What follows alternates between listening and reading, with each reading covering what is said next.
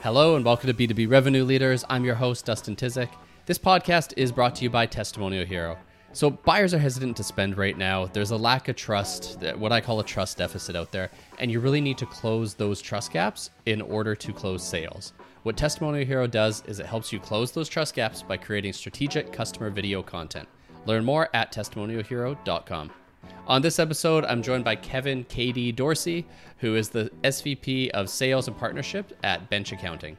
And today we're talking about the need for customer stories in sales. Specifically, we talk about the difference between a story and a case study, why you should have customer video content for every objection that your sellers handle, and how to enable your sales team so that they actually use the content. Hey, KD, welcome to the show. Oh, yeah, my friend. Looking forward to it. Appreciate you having me. Yeah, appreciate you being here. Uh, it's always good to talk, you know, to salespeople, especially when it relates to customer storytelling, because I feel sometimes that's seen as a marketing thing. So I want to get your thoughts, maybe with a broad question to start, but you know, why are customer stories so important to sellers? I mean, to put it bluntly, because prospects don't believe sellers. Like, yeah, we're being paid to try to get you to buy this thing. And as much as we want to, you know, come from a place of help and come from a place of consulting and all that thing. The reality is, like, people know there's dollars attached to it. And the other big reason is very rarely are the salespeople users of their product, right? So unless yeah. you're selling, you know, Outreach or HubSpot or like what, like if you don't use it, you also can't speak to it the way you need to speak to it as a buyer. And so on the customer story side, they're hearing it from peers. They're hearing it from people like them. They're hearing it from people they can identify with. They don't identify with the salesperson. Yeah. I'm a CFO, if I'm a VP of people and I'm talking to a salesperson that's never been a VP of people over a 500 person org, what you tell me doesn't click. Whereas if you can give stories of and real stories, which we'll break down, which is different yeah. than a case study, like real stories, it's more believable people remember them more and it helps drive the sale forward. So like you you have to have good customer stories. You just have to. Yeah, and I think trust it's it's always been important, right? I feel like it's more important now because we don't all have, you know, monopoly money we're throwing around like 2021. So it's, you know, potentially your job on the line making a decision to bring in a vendor or, you know, hire a contractor to work with. So I think trust is more important there. And I, I do want to talk about, like you said, you know, case studies maybe aren't the way. I think that's the old way. Seller mm-hmm. sends 3000 word case study in a PDF. What, what's the proper way to do it? And what do you mean like stories versus case studies? Right. Well, stories invoke emotion. Stories have a starting place, a problem, a revelation, a guide, a struggle again, and then a positive outcome. Right. That's a story. Right. Mm-hmm. I'm saying so Dustin was, you know, running a company and 17 reps under him and was working 80 hours a week and just did not have enough time to get things done. Numbers started getting missed a little bit, the pressure from the board, like already that's going to resonate more than yeah. check out our case study from Dustin, who he 3xed his pipeline with KD's yeah. training. like, so that's most case studies are missing the beginning point. Most case studies are missing the emotion, and most case studies are missing the journey that mm-hmm. they go on, right? And oftentimes, too, oftentimes in the case study, the the company is the hero. Yeah. In a story, the customer is the hero. We are the guide, right? So someone who does this better than I think anybody else there, Ravi Rajani, he works on this a lot of like story crafting. Like you need customer stories, beginning, struggle, revelation, right? Like I need to do something about this the process that they went through and how you guided them to the end result that's that's the difference. Yeah i think the the company versus individual thing too. Like i don't relate to faceless corporation. I relate to you know other growth marketer who has done the job that i've done mm-hmm. right? Like that's relatable. And, and, i think you know on the making these readily available for sales people i've worked with really good salespeople who have been doing it for you know 15 years and they just have this catalog in their head and they mm-hmm. can pull these out from everywhere new reps won't have that for their first what three four years so how how do you think through you know enabling your team to actually have stories ready to go mm-hmm. well and that's the beauty we, we talked about this a lot at, at PatientPop because there was a little bit more like impact there in terms of like how the product was rolled out but we talked about this a lot of the beauty of being at a company is they are our stories They're not Mhm. Dustin's stories, right? So you might be doing this for a decade. And Yeah. so you have a catalog of stories. How long would it take for me to catalog those stories, Dustin? You'd have to take them out of my brain, but aside from that, not too long. You could get your I- list going. where even getting it out of your brain wouldn't be that hard. I could sit down Yeah. with you for one hour and say, what are your Yeah. best customer stories? Right. Or if we're going next level, if you have these customer stories where they're probably showing up on calls. So Mhm. again, I can go get this information. It's not that hard to gather these customer stories. And then the beauty, and this can be worked into the scripting, is you don't, it doesn't have to be like, oh, I had a customer.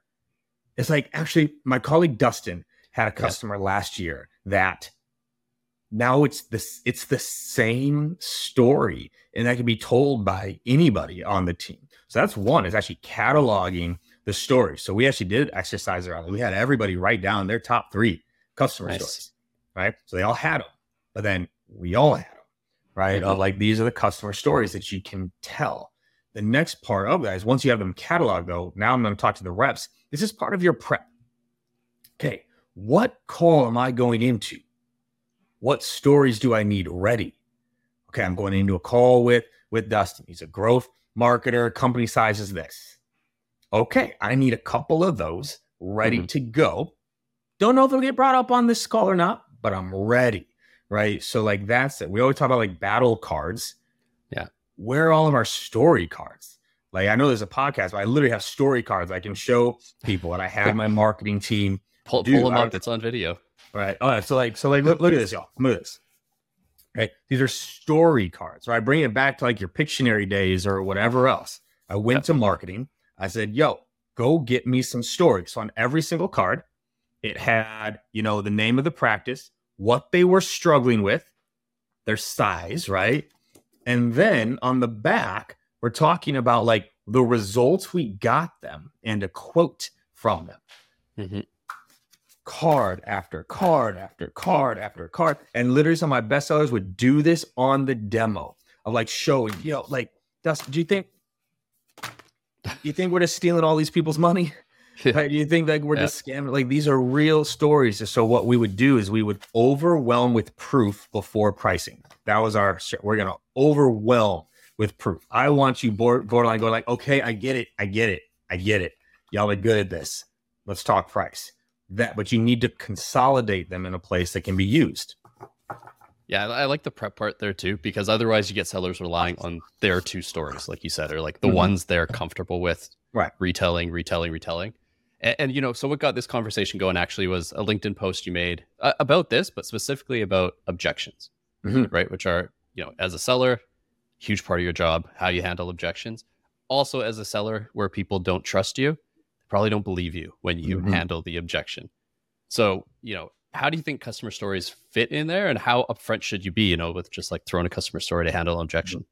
Yeah, so that's where it's it's a big it depends on like how you want to do it or handle it. The easiest thing, right? Because again, you have stories, but the handling of objections, that's actually where you're more so looking for customer reassurance more than it is stories.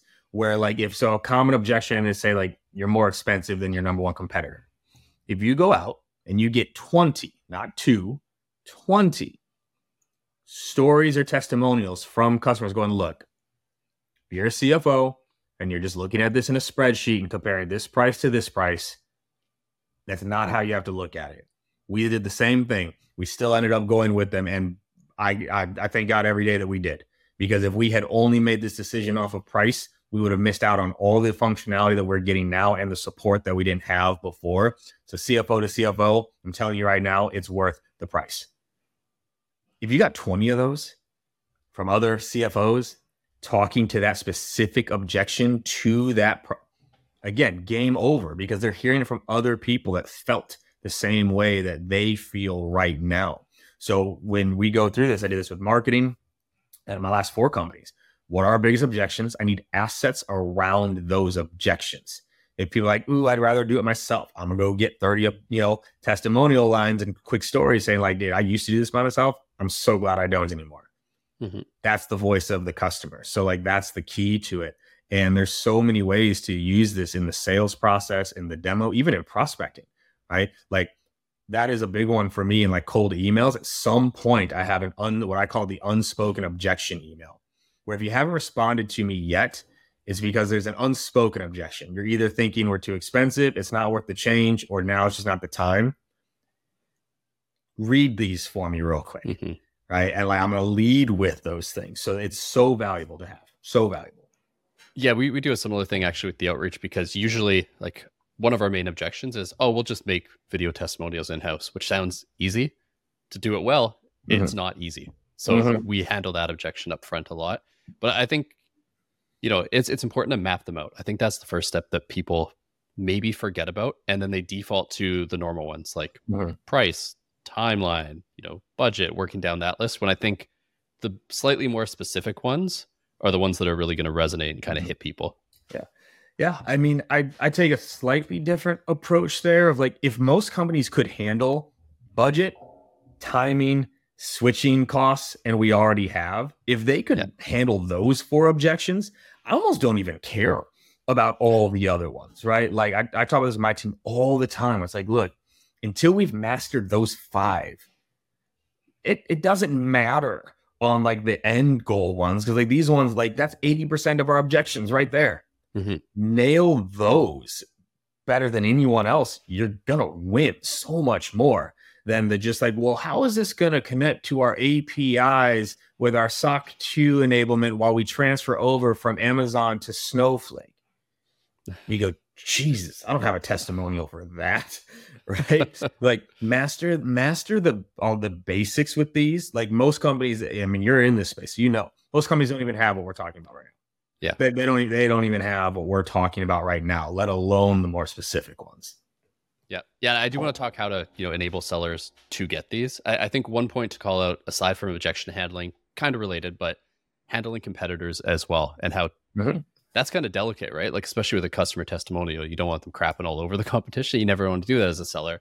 But I do think those testimonials of someone mm-hmm. saying, you know, hey, we worked with this company or this type of product we switch because xyz mm-hmm. those can be really powerful as well yeah and and sellers by the way these are things that you bake into the negotiation process with deals that you are closing yeah. Any, so you know this is a whole nother topic we don't have time to go down on it but i am a i mandate discounts like mandate discount i want my team discounting on deals like proactively discounting so much so I have raised prices. So I have room to discount, right? Because when you discount, you can always ask for something. So what do you think mm-hmm. I'd prefer? 10 deals sold at whatever was easy math, 50K each. So I get 10 deals, 50K each. I got my 500K ACV. Or I get 10 deals sold at 40K each. But all 10 of those deals came with a testimonial commitment and three referral commitments. Which one do you think I'm going to pick? Option B all day. All day long. All yeah. day. You know the value of that. So my top reps, especially at PatientPop, where we're more outbound, my top reps are closing 30, 40% of their deals just from referrals. They were getting yeah. to their number off referrals alone. And then outbound and everything else was just gravy on top. So they build in collecting these in the selling process of this. Is like, look, this is the price, but we have something that we call like our, our advocate program. Mm-hmm. If you are willing to make us a testimonial on why you switched, you don't have to bash. It's just why you switched. Why did you switch from competitor to this? Give us some insights on what you've learned and then make three introductions. We'll knock it down 15%. percent mm hmm I, I'll give that 15% away so fast to get that from as many deals as I can. So that yeah. that's how I'm encouraging reps to get them first of all. Second, I will say this, I think we overthink this too much and obviously there's not enough tools out there to help. Go ask sellers listening. If you are a closer and you have closed, let's even say one deal a month this year, right? Like one deal a month. Three or four of those would be happy to give you a testimonial mm-hmm. On the low end. They might all be willing to. But if you hit them up and say, hey, could I could I come on a Zoom? Get a couple snippets here of like, you know, of talking about what you're we just don't ask enough. We just don't. Yeah, I think both those are, are, good points. That's actually our number one source of getting testimonials for ourselves is during the sales process. Same thing. We right. call it an advocacy discount. but go. same thing, like throw in give us a Clutch review, a G2 review, and a testimonial, and sure, you can have a discount. Yeah. So like- now all the prospects are going to come to me asking for the discount, but I'm good with that because, like you said, the value, right? Yeah. it comes with something, right? It comes Yeah. with something. That's the thing. And then if you're like, oh, like we don't feel comfortable with that, cool, it's all good. This is the price. Mhm. Well, Yeah. no, we want that price. Well, I wanted that thing. Yeah. Here It's we give are. take. Like, Yeah. you know, that's fine. The price is what it is for a reason, right? The value is already there. Mhm. This is all we ask if we want to go lower on it, right? And what we have done with some even is like, we'll write it in. It's like, all right, not yet. But after three months, Yeah. if you are liking it, we will then change your billing moving forward, or we'll change your quarterly one next moving forward if you're willing to do this. Like we come back to it. There's another place that people don't do is like they don't go back to their customers. Go to Mhm. your customer base right now and offer them a discount on their renewal if they're willing to do this. Yep. You are going to trip into referrals and testimonials. Just trip into them and it'll be worth the money for sure. Yeah, no, absolutely. I think people rely a little bit too much on, you know, when a positive NPS score or something comes in as the trigger. But I agree, like upfront and renewal are kind of the easiest. And, and you kind of hinted at the solution here, which is make the ask. But for our sellers here who marketing is creating, let's say they're creating case studies, testimonial videos that are those broader stories. And sellers are on this call right now listening, thinking, I really want, you know, objection crushers, competitive differenti- differentiation. How can they go to marketing and kind of present this and show them the value? Dude, marketing loves this shit. I'm sorry for profit, but like marketing loves to do this stuff. Like, Yeah. give them like I have yet not once have I brought this to like my marketing like counterpart and be like, hey, like counterpart and be like, yo, I want to do this, and they go, that sounds like a bad idea. It's like, Yeah. like they they tend to love this kind of stuff because it's a very pointed project. It allows them to actually talk to more customers as well, which is valuable. So like make make the ask for sure because also like speaking on the marketing side sales i'm gonna talk to y'all real quick what marketing wants is for y'all to use what they make they that's what they want and so all like the you know grief between marketing and sales and they're making these things they're making things that they they hope that you'll use so if you go to them and say we will use this. Mm-hmm. We will bring this up in every single one of our pitches or we'll add it dude marketing will light up for that. Of like oh you'll use this? Like so make make the ask make the ask. It's a very straightforward like why we need to have this right? This is also one of those like unarguables like hey we don't have any mm-hmm. good customer stories. Yeah. we should get no we don't want those. No one in marketing is going to say that but i will say this on the flip side do not overthink and over engineer this. If marketing says no we don't have the capacity sales team there's this thing called the phone call some customers. Customers that you had a good relationship with in the sales process. Customers that have been with you for a long time. Call this is a max two month process. Two months to go get a lot of this done if you just take ownership to Mhm. do it that that's mine like go to marketing yes but like this this doesn't have to be that hard it really doesn't Well, especially if you do, you know, if you go that route and you just make those calls, you get those stories. Then later on, if you do take that to market and say, hey, I want this story done and this story done, like you've done Right. half the work for them. This is the customer. Go talk to them. I, Yeah. I think where marketers get stuck, and as a marketer, I've felt this is like social proof stuff sometimes becomes checkboxy, right? Mhm. Like get 50 reviews, get 12 case studies. I don't give a shit what they say or what's in them. And this is kind of the opposite approach, right? Like it's not mm-hmm. not pure volume, not pure checkbox. It's get the actual stories that you need to actually make an impact on revenue. And that's like a mind shift for some marketers a little bit. Yeah, one hundred percent. Like it's and this is where the the voice of the customer and what we're trying to do is just so important to to rally around. Of like this is Yeah. this is what we all need to be focused on. And if we're checking the boxes anywhere in our business, that's going to be a problem. Yeah, no, absolutely. And then I think just, you know, say say you get all these, sales says, you know, yeah, we're definitely going to use these. You mentioned the cards as well. Mhm. Any other tactics to make sure sales uses these and has Mhm. them on the ready? Yep. So I mean, we we add them to our scorecards, right? So in our call scorecards, in our pitch scorecards, included a customer story. In our scorecard, did you do Yeah. it or did you not? And so if people are missing it, well, then we know where to coach. So that's one. Two, we encourage people to share the new stories that they're coming across. right? So like, hey, like mm-hmm. anyone have a good story, a good new customer they got? Like, why did they sign up? When things get tough, we actually did this even here at Bench a few months ago. It's like I want you to share why they signed up. Every deal that we close, I want a little snippet of like why, why did they sign up? What was the problem they were dealing with, and why did they? So other people can use that and say, actually, my my my boy Dustin just closed a deal just like you the other day just mm-hmm. the other day where like they were also like three four years behind. They were trying to get a loan for their business and we've already like like you can do that. So you have to ask people for it. You have to inspect what you expect put it into the proposal decks put it into the follow-on decks all of that type of stuff. That's that's it. And then if you're using like a tool like you can track usage right? Wow this testimonial of like too expensive has gotten one click in the last five months. Yeah we're clearly not using it maybe we should be. Yeah, no, exactly. I think the like to boil it down here, kind of the common themes that seem like no brainers. It's going to be like a dumb thing to say, but customer stories matter, and it's not as difficult as you think. Yeah. Like it, kind of boils down to that, right? People mm-hmm. get hung up eh, so that they don't get the volume or quality that they need here. Yeah, it's it's just just get on, just yeah. get on.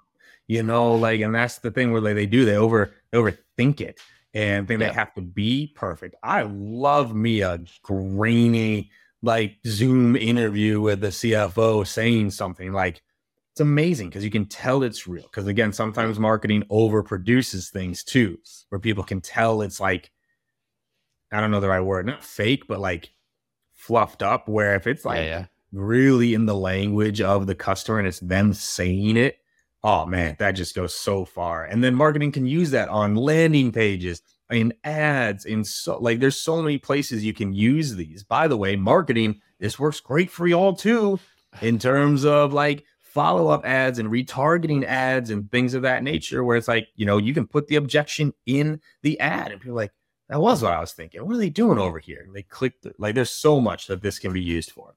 Yeah, yeah, especially if you chunk out the stories. Like our so one of our highest performing ads, or most of our highest performing ads, are talking about the problem we solved and the category a little bit more than just you know testimonial hero is great because, like you said, they three x my revenue or something.